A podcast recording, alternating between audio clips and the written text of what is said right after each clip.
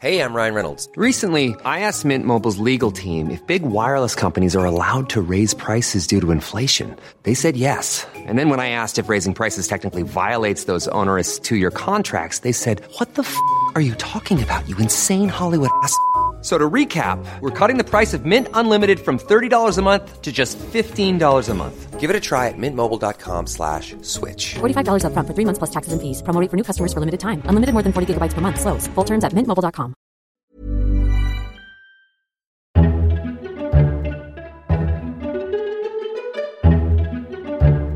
Welcome to the FT Election Countdown, your regular update on the UK's general election from the Financial Times. I'm Sebastian Payne. As you have guessed, our politics podcast has now become the election countdown as we take you through the highs and lows as we head in towards the December the 12th poll. This is your little midweek update on what's been happening on the campaign trail. It's been a rather difficult time for the Labour Party as Jeremy Corbyn once again has been mired in a racism controversy with a very big intervention from the UK's chief rabbi, plus a rather odd event to launch the party's race manifesto, and further controversy over some leaked documents about the UK's trade deal with the US after we leave the EU. I'm delighted to be joined here in Parliament with George Parker, the FT's political editor, Jim Pickard, our chief political correspondent, and Laura Hughes, political correspondent. Thank you all for joining.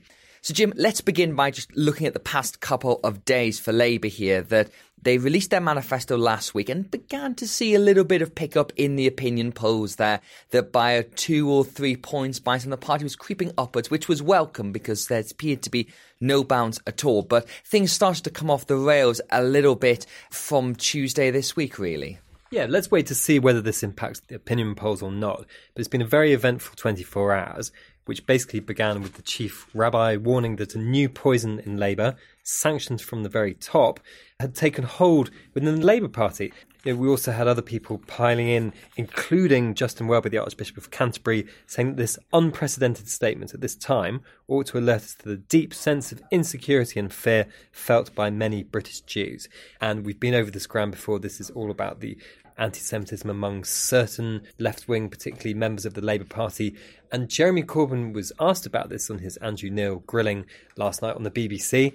And he was asked if he wants to apologise, and four times he just dodged that question and started talking in more roundabout terms about how he is opposed to racism in all forms. And quite a few people were not that impressed by that response. There was also something that Danny Finkelstein picked up on, where Andrew Neil talked about Rothschild type conspiracies and basically asked if they constituted anti Semitism. And once again, Corbyn didn't say yes. He sort of talked in these sort of vague terms and he's not stepping his foot down on this stuff. And the other thing that came out of the Andrew Neil interview, which I think is potentially electorally quite damaging, is that he's got two kind of financial rules which both unraveled in the same half hour interview. The first rule was that last week's manifesto should be costed, as in 2017. All the numbers seem to add up last week 83 billion pounds of tax rises for 83 billion pounds of extra spending. And then suddenly on Sunday, we had this extra 58 billion quid for the WASPI women who lost out on their pensions. And Jeremy Corbyn was asked how he was going to pay for it, and he said something about government reserves and then possibly some borrowing. And when reminded that government reserves were nowhere near the scale of money needed, he floundered. And I think it's a moment of acute danger for him because you can make loads of big public spending announcements if they are costed. When they're not, the public can get very suspicious. And then the second point was that he has always promised that people earning less than £80,000 a year wouldn't see their taxes go up under pressure from Mr. Neil, he did kind of admit that actually that wasn't really the case. When you looked at things like the marriage allowance and when you looked at the new fiscal treatment of dividends under a Labour government. And then this morning, we can go into it in more detail in a bit, he tried to get back on the front foot with a big dossier about how the Tories, inverted commas, want to sell the NHS to the Americans. So let's unpack some of that because, as you said, it's been pretty eventful 24 hours. Laura Hughes, you went to this event in Tottenham where Labour was launching its race manifesto and was talking about how it's going to tackle racism in various forms. But as Jim said, the whole thing was overshadowed by the chief rabbi's article in the Times and the response to that. Now, of course, We've seen a lot of anti Semitism stuff in Labour before. Mr. Corbyn's been around this track many, many times, most infamously over the mural that was painted in his constituency that was full of anti Semitic tropes, and he didn't realise it was anti Semitic and was questioning why it was to be removed. And that was a whole foray that eventually led to Luciana Berger and many other Labour MPs quitting the party. Tell us about the event you went to and how Mr. Corbyn dealt with those allegations from the chief rabbi. I mean, the striking thing is that when we arrived, there were these huge billboards outside the event that said, you know, a vote for Labour is a vote for racism. Labour is institutionally anti Semitic. The setting was just really bad for Jeremy Corbyn. And then he was 45 minutes late. We were sat there listening to a whole bunch of women, very talented women, singing. But it was sort of extraordinary, the optics of this very light-hearted event and then the seriousness of what was going on and it felt from the inside as though they were struggling with how they were going to approach it. There was a suggestion we weren't going to get questions and they clearly rode back on that and realized that would look awful. But actually there were very few questions after the event which went on for hours. And Corbyn just battered them away with the very same stock answer that he'd gave in his speech. He did have to address it, but crucially, he didn't specifically take on what the chief rabbi had said. And the point Jim made earlier, he keeps coming out and saying that he abhors racism in all forms. But when you say all forms, you're not engaging with the point, which is that high profile leaders in the Jewish community are making extraordinary claims on a very specific issue. The race and faith document barely mentions anti Semitism, right? It was sort of fascinating that the party chose to have this manifesto launch, knowing that they have such a huge problem within the Labour Party. And that's why the rabbi chose to time his intervention when he did. I don't know. They boasted up on stage about the fact they had this document, but I don't know why they even put it out when they weren't willing to take on the number one issue of the day. The only other thing I would add to this, though, is that there was a poll in the Times this morning asking voters whether they thought Boris Johnson and, and, Jeremy Corbyn both had issues in this respect. And it was something along the lines of 30% of voters thought Jeremy Corbyn's uh, anti Semitic, and about 30% of voters think that Boris Johnson is a racist. So there are issues for the Tories as well.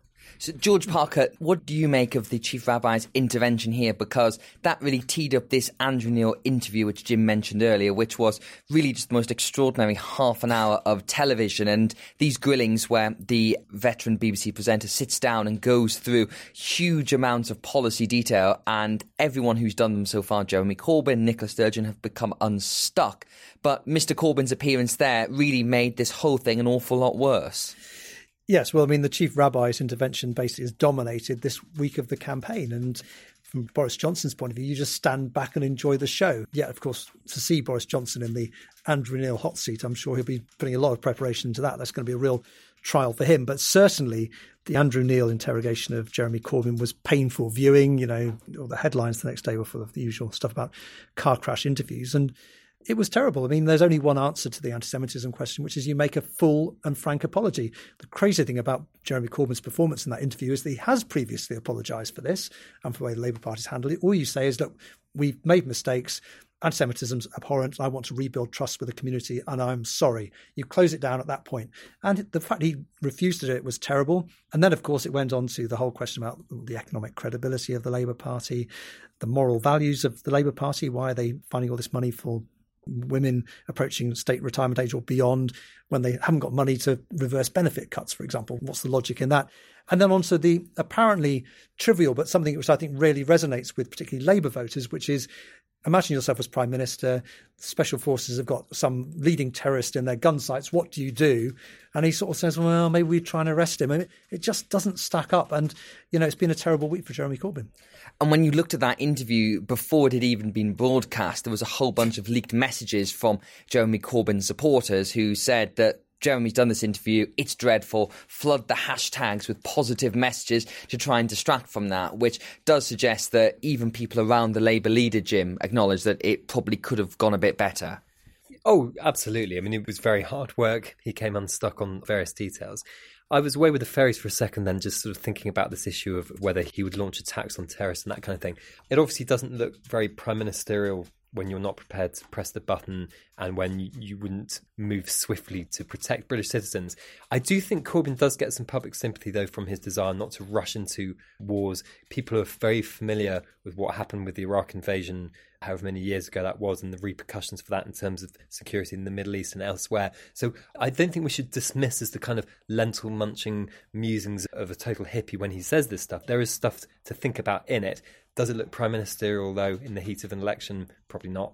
And the other thing, Laura, as well, that I think has sort of resonated with people as well, particularly over, as George was saying, this lack of apology, is a sort of belligerence from Mr. Corbyn on this that as has been said, he has apologised for this before. And Richard Burgon, the Shadow Justice Secretary, who's a key ally of Mr. Corbyn, was out on the broadcast rounds this morning saying, Look, we are sorry, we should have handled this better. And Jeremy has apologised before. It just raised this question of why didn't he just do that last night when there were three million people watching? This is the point, and this is what really struck me yesterday seeing him in person and then seeing him later do this interview even if you weren't up to every controversy that the party's been going through on this issue over the last few years, just watching him, he felt really belligerent. He felt really uncomfortable and on the defensive. Instead of reaching out, he chose to sort of retreat internally. And when he stood up and said that he'd encourage Jewish leaders to engage with him, that massively backfired because leaders were coming out yesterday and saying that there have been promise of talks for years and they just haven't happened,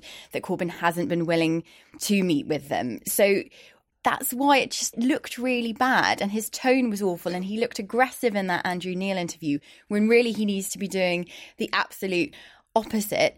And I can't really understand why he was advised to do what he did or why he chose not to come out and apologize. It was the tone of it. Even if you didn't understand every detail of what happened yesterday, you would have just watched him and you'd see the headlines and the refusal to apologize and you wouldn't understand why. And I think this whole offer to talk to people is very familiar to those who've been watching Jeremy Corbyn over the decades that his manner is all about dialogue. He talks a very good game about one should have dialogue with both sides of every controversial issue. But those who've watched him for a long time know that during the Troubles in Northern Ireland, he was only talking to one side. There are no records of him talking to Unionists during the Northern Ireland Troubles. And likewise, when it comes to Israel Palestine, know, was he talking to the Israeli side? Quite obviously not. He was only talking to the side that he naturally sympathises with. And of course, during the Troubles as well, it's been pointed out that he spoke a lot to senior IRA figures like Gerry Adams and Martin McGuinness, but didn't engage with peaceful unionists such as the SDLP during that point, which is a question he's never really been able to hmm. answer. Now, after all that, George, Labour desperately tried to get back on the front foot with a leaked dossier this morning, some government minutes of meetings about a trade deal with the US. They had this press conference first thing on Wednesday morning. What did you make of what they had to say about a future trade deal? Deal? Well, it's a document which has been knocking around for a while. And in fact, Jeremy Corbyn brandished a redacted version of this document a while back. And certainly the impression has been allowed to gather, quite successfully from a Labour point of view, which is that there are secret talks going on behind the scenes. It was work done by Channel 4 dispatches originally that exposed this, where the health service was discussed by British trade officials in the context of a US trade deal. And in fact, it's been one of the most successful attack lines of Jeremy Corbyn in this campaign. The fact, he's managed to turn the Brexit question into a question about the future trade deal and the possibility that the NHS is up for sale and up for grabs from a rapacious Trump. And the fact that Donald Trump is coming to Britain next week for a NATO summit is something which is causing palpitations at Conservative campaign headquarters because the last thing they want is Donald Trump coming along and basically endorsing Boris Johnson in any way, or giving the impression that Boris Johnson is in his pocket in some way. So you can see why Jeremy Corbyn would want to go back on the front foot on this. He's released a very lengthy document. Jim was there. I think it's about 450 pages long. Frankly, Jim may have a better view of this. It doesn't seem to me that there's the smoking gun there, which really proves that British government ministers were approving the idea that the NHS was in some way on the table in negotiations and therefore open to higher drug pricing by US pharma. So when you dig through the details of this, Jim, you know, the NHS is mentioned four times in all these leaked documents, and you've been through this sort of passing references to chlorinated chicken, food warning labels, that sort of thing there. But to ordinary punters, you might hear a bit about this. It still might sound a bit dangerous, and it might still sound as if the NHS might be on the table, and even just a little scintilla of evidence of that could be an effective attack line against the Tories. Exactly. So that it felt like a kind of gotcha moment when he stood up brandishing these documents that he could barely lift with his, his spindly arms. And for a second, it was certainly very good theatre. You know, if this was Labour trying to change the subject, it has definitely worked, at least for a few hours. But as you say, Seb, once you started going through the documents and looking at the bits that Labour had highlighted, and did it change our existing understanding of what the US is seeking from these trade talks? You know, we know that they want greater access for healthcare pharmaceutical companies to the NHS. We know that they want to flog chlorinated chicken to our children, whether you like the sound of that or not. But the point is, what they want is very different to what we'll give them. And Laura Kuenssberg of the BBC asked the most intelligent question, which was do you have any evidence that UK ministers are complicit with these desires? Any evidence that the British government does actually want to go along with this? And to that, Jeremy Corbyn could not really provide any answer other than to say, well, these talks were sanctioned by ministers and they were at official level, but surely ministers knew about this. But as you were referring to earlier, the reason this has political salience is because we are in an age where you can put 350 million quid on a bus and it may or may not be true, but when people debate it, you get some cut through. And we saw this a couple of weeks ago when Labour made the totally fanciful claim that the US UK trade deal would lead to medicines in the NHS going up in cost by 500 million quid a week, which is basically the pretend number you get to if you presume that every medicine in Britain is charged at the same price as it would be in the US, which is obviously nonsense, and no expert seriously thinks that that's a remotely central assumption to be a consequence of these talks. But people talking about it and people seeing Corbyn saying this stuff could potentially a few votes, and that's what they're hoping for. So let's just touch on the other party we haven't mentioned, George and Laura, which is the Conservatives. And very briefly, they launched their manifesto, which was a very brief document itself in very misty Telford on Sunday, a key marginal seat there. And if Labour was being fantastically ambitious with its document, George, then the Tories were being the complete opposite. Well, it's funny actually. I'd almost forgotten about the Tory manifesto launch that we went to in Telford, Seb, which is probably mission accomplished as far as the Tories are concerned. There was a very wise words from Joe Johnson, Boris Johnson's brother, who wrote the 2015 Tory manifesto. He said, "If people are still talking about it 48 hours later, you've got a problem." And I think people had stopped talking about the Tory manifesto 24 hours later, and it was noticeable, I thought, that the Tories fielded Nicky Morgan, who's a cabinet minister who's leaving Parliament, to talk about the manifesto the next day. It was a determined effort to close it down. It was a modest, safety first document. It didn't really provide much of a long term vision for the country, but it achieved its purpose, which was to sort of remove all the kind of things that could blow up in your face, which obviously happened in 2017 with a few retail offers that work reasonably well on the doorstep, whether it's filling in potholes or removing some hospital car parking charges or providing more nurses. The Tories would argue that the radical bit of the manifesto is Brexit, and how much more do you want? And when you look at that document there, it was very much pledges we've heard over and over again over the past couple of months. Get Brexit done, 20,000 new police officers, an Australian style points based system. They did chuck in, in two crucial new things though. One was 50,000 new nurses. Now, that necessarily may not be net because obviously people will be leaving the health service in that point and people have pulled apart that figure. And the second thing was saying that we will not extend the transition period beyond December 2020. So that essentially means that if there's no trade deal within the next 12 months, then we're leaving without a deal in 12 months' time. Yeah, and that would have been welcome news to the likes of Nigel Farage, who have made it very clear that they don't want to see that extended. But also, it could backfire in some ways because you've got the Liberal Democrats arguing that there is no guarantee we still don't end up crashing out the EU without a trade deal. And that cast iron guarantee in there could actually be a problem for the Prime Minister, who has given himself a very small amount of time to do a very big trade deal. And he could come to regret that, but perhaps he felt it was necessary at this point in the campaign to have that hard line. There was also no real mention of a no deal Brexit in there. And tactically, I think that's because there are a number of Tory Remainers who might be flirting with the Lib Dems that would have been very nervous if they'd seen that in there. So it was a bit of a balancing act, but I actually think he might come to regret putting that down in writing. And that's it for your mini election update. And we have some big news coming on Wednesday night, which will be YouGov's comprehensive breakdown of the electorate and how the race is currently shaping up. We'll be back on Saturday morning with analysis of that and more from the rest of this week's campaign. Thank you very much to George, Jim, and Laura for joining. If you'd like to see more FT election coverage, then we have our daily election live blog, as well as much, much more on FT.com, where you can find our latest subscription offers. FT Election Countdown was presented by me, Sebastian Payne, and produced by Anna Dedder. Until Saturday, thanks for listening.